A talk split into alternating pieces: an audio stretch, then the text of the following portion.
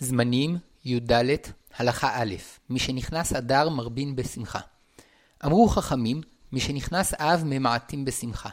משנכנס אדר מרבים בשמחה. לימדונו חכמים בזה שאין מקרה בעולם, ולכל זמן אופי וטבע משלו. ואם חורבן הבית הראשון והשני אירע ביום תשעה באב, סימנו שטבעו של תחילת חודש אב שהוא מועד לפורענות. ואם נס הפורים אירע באמצע חודש אדר, סימן הוא שיש לחודש אדר סגולה להפוך את הרע לטוב. השמחה הרגילה היא על הטוב שיש בעולם, אלא ששמחה זו אינה שלמה, כי עדיין יש בעולם גם רוע וצער. אולם כאשר, כאשר גם הרע מתהפך לטוב, נעשית השמחה גדולה ושלמה. וזה מה שהיה בפורים, שהקדוש ברוך הוא הפך את הרע לטוב והציל את עמו ישראל. ומתוך כך למדנו שכל מה שנעשה בעולם, אפילו הרע, יתהפך לבסוף לטובה. וככל שנרבה באמונה ותורה, כך נקרב את הגאולה וכל הרע יתהפך לטוב, ותרבה השמחה בעולם. וכיוון שסגולתו של חודש אדר היא להפוך את הרע לטוב, משנכנס אדר מרבים בשמחה. עוד המליצו חכמים, שיהודי שיש לו דין או עסק עם נוכרי, ישתמט ממנו בחודש אב, מכיוון שבחודש זה רע מזלו, וינסה להמציא את עצמו לדין או לעסק בחודש אדר, שאז מזלם של ישראל מצליח. זמנים, י"ד, הלכה ב', ארבע פרשיות. תקנו חכמים לקרוא ארבע פרשיות, שקלים, זכור, פרה והחודש, וקוראים אותן בשבתות שבחודש אדר, ואת הראשונה שבהן קוראים בדרך כלל בשבת שלפני חודש אדר. באותן השבתות שקוראים פרשיות אלו, מוציאים שני ספרי תורה. בראשון קוראים שבעה עולים בפרשת השבוע, ובשני קוראים למפטיר את הפרשה המיוחדת.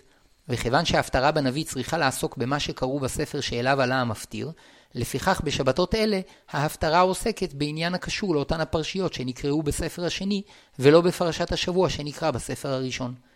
בשבת הראשונה קוראים פרשת שקלים, ותקנו את קריאתה כדי להזכיר לכל אחד מישראל לתרום את מחצית השקל השנתית, אשר קונים בהן את קורבנות הציבור. וכיוון שמחודש ניסן היו צריכים להתחיל לקנות את הקורבנות מהתרומה החדשה, תקנו לקרוא חודש לפני כן את פרשת שקלים, כדי להזכיר לכל ישראל שיביאו את תרומתם. ואף שכיום בית המקדש חרב, ואין אנו זוכים להקריב קורבנות, אנו קוראים את פרשת שקלים זכר למקדש. הפרשה השנייה זכור, בקריאתה אנו מקיימים את מצוות התורה לזכור את אשר עשה לנו עמלק, ותקנו לקוראה לפני פורים, כדי לסמוך את מצוות זכירת עמלק לפורים, שבו אנו שמחים על קיום המצווה במחיית המן שהיה מזרע עמלק. הפרשה השלישית, פרה, בה אנו לומדים על דרך ההתארות מן הטומאה, כדי שנוכל לבוא לבית המקדש ולהקריב קורבנות. ותקנו לקוראה לקראת חודש ניסן, כדי להתכונן ולהיטהר להקרבת קורבן הפסח. ואף שאין אנו מקריבים כיום את הפסח, אנו קוראים את פרשת פרה, זכר למקדש. הפרשה הרביעית, החודש, בה נזכר עניין קידוש החודש ומצוות הפסח, ותקנו לקוראה לקראת חודש ניסן, מפני שהוא הראשון לחודשים. בנוסף לכך, על ידי קריאתה מתעוררים להתכונן לחג הפסח וכל מצוותיו. כאשר חל ראש חודש אדר או ניסן בשבת, מוציאים שלושה ספרי תורה. בראשון קוראים את פרשת השבוע, בשני עניין ראש חודש, ובשלישי את הפרשייה המיוחדת, בראש חודש אדר שקלים, ובראש חודש ניסן החודש. לרוב הפוסקים, המצווה לקרוא פרשת זכור מהתורה, ולכן מתקדקים בה יותר מכל שאר הקריאות, כמבואר בהמשך. ויש סוברים שגם קריאת פרשת פרה מהתורה, ולכן גם בקריאתה נוהגים להדר ולדקדק יותר. זמנים י"ד, הלכה ג', שנה מעוברת ואדר הראשון. כידוע, החודשים נקבעים על פי מחזור הלבנה, ואילו השנים על פי עונות השנה התלויות במחזור החמה.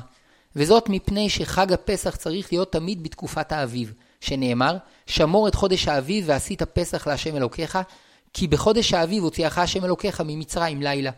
כדי להתאים את החודשים לשנת החמה, צריכים לעתים לעבר את השנה, היינו להוסיף עוד חודש אחד, שתהיה אותה שנה בת 13 חודשים.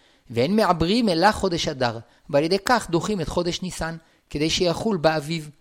בעבר היה בית הדין מחליט על עיבור השנים לפי מצב החקלאות וחשבון השנה. ואילו כיום, שאין לנו בית דין סמוך, קבעו חכמים מחזור קבוע של 19 שנה, שמתוכו 12 שנים פשוטות ו-7 מעוברות. בשנה מעוברת מקיימים את ימי הפורים וקריאת ארבע פרשיות באדר השני. פורים, כדי לסמוך את השמחה על גאולת פורים לגאולת מצרים. וארבע פרשיות, מפני שפרשיות שקלים, פרה והחודש, נתקנו כהכנה לקראת חודש ניסן, ופרשת זכור צריכה להיקרא לפני פורים, שאף הוא באדר השני. אולם גם באדר הראשון יש חגיגיות מסוימת. לפיכך, אין מתענים ומספידים ונופלים אפיים בי"ד וט"ו שבאדר הראשון. ונכון להרבות בסעודה ביום י"ד שבאדר הראשון, והוא נקרא פורים קטן. וכן מה שאמרו חכמים, משנכנס אדר מרבים בשמחה, משמע שמרבים בשמחה משנכנס אדר הראשון. זמנים י"ד, הלכה ד', שלוש המצוות הקשורות למחיית עמלק. שלוש מצוות בתורה עוסקות בעמלק. הראשונה, מצוות עשה, לזכור את אשר עשה לנו עמלק, שנאמר, זכור את אשר עשה לך עמלק בדרך בצאתכם ממצרים. השנייה, מצוות לא תעשה, שלא לשכוח את אשר עשה לנו עמלק, שנאמר, לא תשכח. השלישית, מצוות עשה, למחות את זרעו של עמלק מן העולם, שנאמר, והיה בהניח השם אלוקיך לך מכל אויביך מסביב בארץ אשר השם אלוקיך נותן לך נחלה לרשתה, תמחה את זכר עמלק מתחת השמיים. עמלק מבטא את שורש הרע בעולם, והוא התחיל את שנאת ישראל בעולם. לעם ישראל יש התמודדות קשה בעולם. המסר האידיאלי והאמוני שהועיד השם לישראל, מעורר את כל הרשעים שבעולם לצאת ולהילחם בעם ישראל. לא הייתה אומה בעולם שנרדפה כפי שהאומה הישראלית נרדפה, מחורבן הבית, עבור דרך מסעות הצלב, האינקוויזיציה, מאורעות תח ותת, ועד השואה הנוראה שפקדה את עמנו. את כל זה התחיל עמלק. מיד לאחר צאתנו ממצרים, עוד לפני שהצלחנו להתגבש ולהתארגן, ללא שום התגרות וסיבה, בא עמלק ותקף. ואת מי? את העבדים היוצאים לחירות מתוך עבדות ארוכה. עמלק הוא עם המבטא בעצם קיומו את שנאת ישראל, וממילא גם את שנאת התורה ושנאת הרעיון האלוקי של תיקון עולם בחסד ואמת. וזהו שנאמר, כי יד על כס יה מלחמה להשם בעמלק מדור דור. ופרש רש"י, נשבע הקדוש ברוך הוא שאין שמו שלם ואין כסאו שלם, עד שימחה שמו של עמלק כולו. יהודי הוא רחמן ובעל חסד מטבעו, ואף מצוות רבות בתורה מחנכות אותו לכך. מטבעו היה נוטה לסלוח לעמלק, אך התורה ציוותה אותנו לזכור את מעשיו של עמלק ולמחותו, ומתוך כך נזכור שיש רוע בעולם, ושצריך להילחם בו מלחמת חורמה ללא פשרות. רק לאחר מכן נוכל לתקן את העולם. זמנים י"ד הלכה ה' מצוות מחיית עמלק עיקר מצוות מחיית עמלק מוטלת על כלל ישראל, וכן אמרו חכמים, שלוש מצוות נצטוו ישראל בכנסתן לארץ. תחילה להעמיד להם מלך, לאחר מכן להכרית את זרעו של עמלק, ואחר כך לבנות להם את בית הבחירה. ואכן, לאחר שישראל התגבשו בארצם, והעמידו להם מלך את שאול, ומלכותו התבססה, בא שמואל הנביא אל שאול, ויאמר לו, אותי שלח השם למשוכך למלך על עמו על ישראל, ואתה שמע לכל דברי השם. כה אמר השם צבאות, פקדתי את אשר עשה עמלק לישראל אשר שם לו בדרך בעלותו ממצרים. אתה לך והכית את עמלק והחרמתם את כל אשר לו, ולא תחמול עליו, והמתה מאיש עד אישה, מעולל ועד יונק, מישור ועד שא, מגמל ועד חמור. אך שאול המלך לא קיים את המצווה כהלכתה, וחמל על אגג מלך עמלק ועל מיטב הצאן והבקר. בעקבות זאת, העביר ממנו השם את המלכות ונתנה לדוד. אולם הנזק שכבר נגרם היה נורא. בגלל חולשת רחמנותו נותרו רבים מבני עמלק בחיים, והם המשיכו לעשות צרות לישראל. שנים ספורות לאחר מכן, גדוד העמלקים פשט על ציקלג, העיר שבה חיו בני משפחות דוד ואנשיו, שרף את העיר באש, ולקח בשבי את כל הנשים והילדים.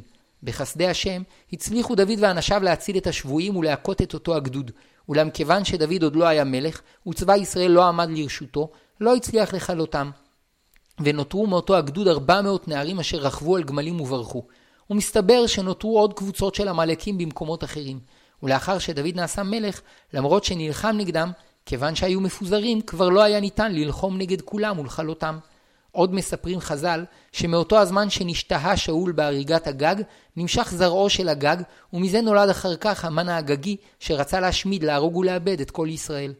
ואף שעיקר מצוות מחיית עמלק מוטלת על הציבור, מכל מקום, גם על כל יחיד ויחיד מישראל מוטלת מצווה זו, ואם יזדמן לפניו עמלקי ויש בכוחו להורגו, ולא הרגו, ביטל את המצווה. וכיום נאבד זרעו של עמלק. אולם אם יתברר על אדם שהוא עמלקי ואוחז בדרכם, תהיה מצווה להורגו. זמנים י"ד הלכה ו' פרשת זכור. תקנו חכמים לקיים את מצוות התורה, לזכור את מעשיו הרעים של עמלק ולא לשוכחם, בקריאת פרשת זכור פעם בשנה, ובזכירה של פעם אחת בשנה מקיימים את מצוות התורה, כי רק אם תעבור שנה שלמה בלא זכירת עמלק, הרי שעניינו נעשה שכוח, אבל בזכירה של פעם אחת בשנה מקיימים את הזכירה. ותקנו לקרוא את פרשת זכור בשבת שלפני פורים, כדי לסמוך את זכירת עמלק למחיית המן שהיה מזרעו. מן התורה צריך לבטא את הזכירה בפה, אבל אין צורך שכל אחד יקרא את פרשת זכור בעצמו, אלא בשמיעת הקריאה מפי הקורא בתורה, יוצאים כולם ידי מצוות הזכירה. לדעת כמה מגדולי הראשונים, המצווה מהתורה היא לקרוא את פרשת זכור מתוך ספר התורה עצמו. לפיכך ראוי לקרוא את פרשת זכור מספר תורה מהודר, והקורא צריך להשתדל לדקדק עד כמה שאפשר בקריאת זכור. לכתחילה, ראוי שכל אחד ישמע את הקריאה בטעמים ובמבטא המקובלים במשפחתו. אולם מצד הדין, בני כל העדות יכולים לצאת ידי חובתם בכל הנוסחים המקובלים בישראל, בין ספרדי, בין אשכנזי, בין תימני. מי שנמצא במקום שאין בו מניין, אם הוא במקום שיש בו ספר תורה, יקרא בו את פרשת זכור בלא מניין. ואם אין שם ספר תורה, יקרא את פרשת זכור מתוך חומש או סידור. מצוות צריכות כוונה, ולכן צריכים לכוון בקריאת פרשת זכור לקיים את מצוות זכירת מעשה עמלק. וטוב שלפני הקריאה יכריזו על כך הגבאי או הקורא. זמנים, י"ד, הלכה ז', האם נשים חייבות לשמוע פרשת זכור? לדעת רוב הפוסקים, נשים אינן חייבות במצוות זכירת עמלק, מפני שמצוות הזכירה קשורה למצווה למחותו. וכיוון שנשים אינן מצוות להילחם, גם אינן צריכות לזכור את מעשה עמלק. יש ויש אומרים שנשים שייכות למצוות המלחמה, שהן צריכות לסייע ללוחמים, ולכן גם עליהן מוטלת המצווה לזכור את עמלק. ואף שקבעו חכמים זמן לקריאת פרשת זכור, בשבת שלפני פורים, מכל מקום מהתורה אין לה זמן, והרי היא מצווה שאין הזמן גרמה, ונשים חייבות בה. למעשה, נשים פטורות משמיעת פרשת זכור, אולם לכתחילה טוב שנשים תשמענה את פרשת זכור, וכך נוהגים נשים רבות. ומי שקשה לה לבוא לבית הכנסת, ובכל זאת רוצה לקיים את המצווה, תקרא בעצמה את הפרשה מתוך חומש, שלדעת רבים, גם באופן זה היא יוצאת ידי חובת הזכירה מהתורה. ובמקום שמקיימים בבית כנסת שיעור לנשים, אפשר להוציא להן ספר תורה ולקרוא בפניהן פרשת זכור. ואף שאין שם עניין, יש בזה הידור, שתשמענה את הפרשה מספר תורה כשר. זמנים, י"ד, הלכה ח' האם עמלקי יכול להציל עצמו או להתגייר? אף שהתורה ציוותה למחות את זרעו של עמלק, אם עמלקי יקבל על עצמו לשמור שבע מצוות בני נוח, פקע ממנו דין עמלק ואין להורגו. ואלו הן שבע מצוות בני נוח. איסור עבודה זרה, איסור גילוי עריות, איסור שפיכות דמים, איסור גניבה, איסור ברכת השם, לשון סגי נהור והכוונה לקללה, איסור אכילת עבר מן החי, והחיוב למנות בתי דינים שישפטו צדק בכל הדינים שבין אדם לחברו. ולא זו בלבד, אלא גם כאשר לא קיבלו על עצמם מרצונם החופשי לשמור שבע מצוות בני נוח, לפני שיוצאים כנגדם למלחמה, מצווה להציע להם שלום. היינו להציע להם שיקבלו עליהם לשמור שבע מצוות בני נוח, ולהיות משועבדים לישראל ולהעלות להם מס. אם קיבלו את תנאי השלום, אין נלחמים נגדם, ואם לא קיבלו, נלחמים נגדם עד כלותם. וגם אם ירצו אחר כך לחזור בהם ולבקש שלום, אין מקבלים אותם, שהואיל וכבר התחילה המלחמה, נלחמים בהם עד כלותם. ואם יבוא עמלקי וירצה להתגייר, נחלקו הפוסקים בשאלה אם יקבלוהו.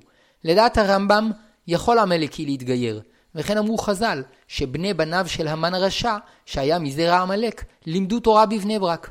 הרי שקיבלו גרים מזרעו של עמלק. ויש אומרים שאין מקבלים גר מעמלק, וכך היא דעת רבי אליעזר במחילתא, שנשבע המקום בכיסא הכבוד שלו, שאם יבוא עמלקי להתגייר, לא יקבלו אותו. ומה שאמרו חז"ל שמבני בניו של המן הרשע לימדו תורה בבני ברק, אירע מתוך טעות, שבית הדין לא ידע שהבא לפניו הוא מזרע עמלק וכך קיבלו. או שהיה מקרה שעמלקי מצאצאי המן הרשע אנס אישה יהודייה, ובנה שנולד לה ממנו נחשב ליהודי, וממנו יצאו אותם מלמדי תורה בבני ברק. זמנים, י"ד, הלכה ט', תענית אסתר. מנהג כל ישראל עוד מתקופת הגאונים להתענות בי"ג באדר, זכר לתעניות שהתענתה אסתר לפני שנכנסה אל המלך כדי לבטל את הגזרה, וזכר לתענית שהתענו ישראל בי"ג באדר באותה שנה. שגזירת המן, הרשע, הייתה כי ביום 13 לחודש אדר ישמידו, יהרגו ויאבדו את כל היהודים, נער וזקן, טף ונשים ביום אחד ושללם לבוז. ועל ידי נס הפורים, תליית המן ועלייתם של מרדכי ואסתר, נשלחה איגרת נוספת מאת המלך אחשורוש, המתירה לי, ליהודים לעמוד על נפשם ביום י"ג באדר ולהרוג בשונאיהם. אך עדיין הגזרה הראשונה לא נתבטלה, משום שכל אשר נכתב ונחתם בטבעת המלך אינו מתבטל, וממילא גם לשונאי ישראל היה מותר להרוג ביהודים. כלומר, יום י"ג לחודש אדר נקבע על ידי המלכות ליום שבו הותר לשונאי ישראל להשמיד, להרוג ולאבד בישראל, ולעומתם מותר לישראל לעמוד על נפשם ולהרוג בשונאיהם. ואף על פי שכבר היה מרדכי משנה למלך, מכל מקום עדיין הסכנה הייתה גדולה, ועדיין היו צריכים לרחמי שמיים כדי שיצליחו להתגבר על שונאיהם ולהורגם. על כן היהודים שלא היו צריכים להילחם, התעוררו לתשובה והטענו באותו יום, כפי שידעו ומקובל בישראל, שבעת צרה מתעוררים לתשובה. ואין תשובה גדולה יותר מאשר התשובה שעל ידי התענית, אשר מזככת את חומריותו של האדם ומחזירה את רוחניותו למקומה הטבעי והמרכזי. ועל כן נהגו ישראל להתענות בכל שנה בי"ג באדר זכר לאותה תענית. ועדיין יש שונאים שרוצים להשמידנו, ועדיין אנו זקוקים לתענית ותשובה כל שנה מחדש. ככלל, דין תענית אסתר קל מדין שאר הצומות הקלים, מפני שהצומות הקלים נתקנו על ידי חכמים, ואילו תענית אסתר נקבעה על פי מנהגם של ישראל, אלא שלמעשה כמעט שאין הבדל ביניהם. בדיניהם. דיני התפילות והקריאה בתורה בתענית אסתר, בשחרית ובמנחה, כדין הצומות הקלים, אולם כיוון שהוא ערב פורים, אין נופלים אפיים במנחה. ולמנהג אשכנזים שרגילים לומר אבינו מלכנו בשחרית ומנחה של תענית, אין אומרים אבינו מלכנו במנחה. וכאשר י"ג באדר חל בשבת, מקדימים את התענית ליום חמישי, ואזי התענית אינה בערב פורים, וממילא מתפללים מנחה כבכל הצומות. זמנים י"ד הלכה י' זכר למחצית השקל. נוהגים לתת צדקה בחודש אדר זכר למחצית השקל שהיו נותנים באדר לצורך קורבנות הציבור. והזמן הטוב לנתינת הצדקה הוא לפני תפילת מנחה של תענית אסתר, כדי שהצדקה תצטרף לתענית לכפר. יש שנהגו לתת מחצית מהמטבע המקובל באותו מקום, ויש שנהגו לתת שלושה חצאים מהמטבע, כנגד שלוש פעמים שנאמר תרומה בפרשת שקלים. בימינו המטבע הנפוץ הוא שקל, ואם כן לפי מנהג זה יש לתת שלושה חצאי שקלים. ויש נוהגים לתת שווי של מחצית השקל, היינו שווי כסף טהור במשקל של כעשרה גרם, וכל המנהגים כשרים, והמוסיף בצדקה תבוא עליו ברכה. יש אומרים שמנהג זה שייך לגברים מגיל 20 ומעלה, שהם היו מחויבים במצוות מחצית השקל. ויש אומרים שגם נערים מגיל 13 צריכים לקיים את המנהג. ויש אומרים שנכון לתת זכר למחצית השקל גם עבור קטנים. ויש אומרים שנכון גם שגם נשים ייתנו זכר למחצית השקל. וכך נוהגים כיום, לתת לפחות חצי שקל עבור כל אחד מבני הבית ואפילו עבור עובר שבימי אמו. ואין לתת צדקה זו מכספי מעשר כספים, שאין אדם רשאי לקיים מצוות ומנהגים שהוא חייב בהם מכספי מעשר כספים. אבל מי שנהג לתת זכר למחצית השקל כמנהג המחמיר, ועתה הוא דחוק וקשה לו לקיים את המנהג בלא להיעזר בכספי מעשר כספים, רשאי לתת מי שלא זכר למחצית השקל כדעה המקילה, היינו חצי שקל עבור הגברים שמעל גיל 20, ואת השאר ישלים מכספי מעשר כספים.